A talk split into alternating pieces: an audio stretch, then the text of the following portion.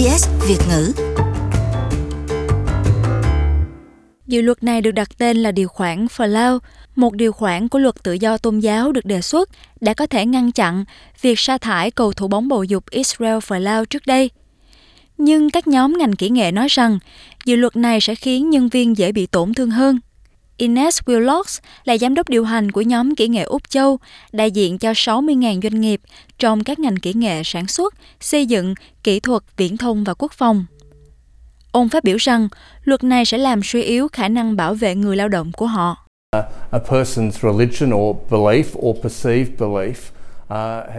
Tôn giáo, tín ngưỡng hoặc niềm tin trong nhận thức của một người có khả năng khống chế mọi thứ khác trong nơi làm việc, và điều đó khiến cho chủ nhân rất khó điều hành một nơi làm việc hài hòa. Hợp đồng của Israel Folau đã bị chấm dứt sau khi anh bộc lộ quan điểm kỳ thị người đồng tính trên mạng xã hội. Theo dự thảo luật của chính phủ Morrison, các công ty kiếm được ít nhất năm mươi triệu đô la mỗi năm được yêu cầu phải chứng minh việc sa thải nhân viên do quan điểm tôn giáo gây tranh cãi của họ là cần thiết để tránh những khó khăn tài chính vô lý đối với doanh nghiệp. Martin Orles, người đứng đầu cho nhóm vận động Thiên Chúa giáo Úc, hoan nghênh những thay đổi được đề xuất.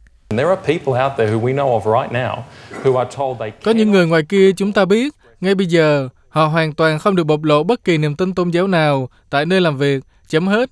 Nhưng các chủ doanh nghiệp cho rằng đã có sẵn biện pháp bảo vệ cho các quyền tự do tôn giáo và quy định này đặt ra những thách thức phức tạp đối với cách điều hành công ty của họ. Ông Willox cho rằng định nghĩa về tôn giáo trong dự thảo luật là quá rộng và do đó nó sẽ đặt ra những hạn chế không hợp lý đối với người sử dụng lao động. Ông nói rằng luật này mang lại cho người lao động một khả năng rộng lớn để tranh luận lý do tại sao họ không cần phải tuân thủ các chính sách của công ty và điều đó có thể dẫn đến quan điểm cực đoan được dung thứ và tuyên truyền.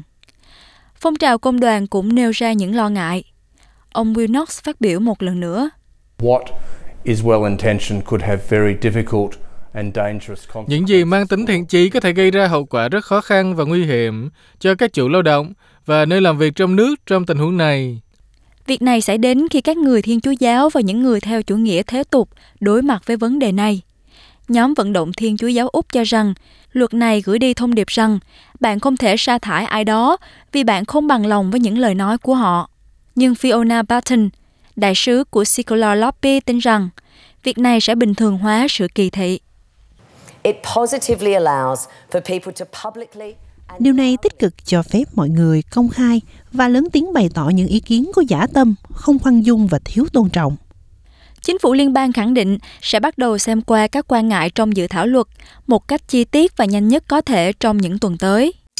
Hãy cho chúng tôi biết quý vị nghĩ gì.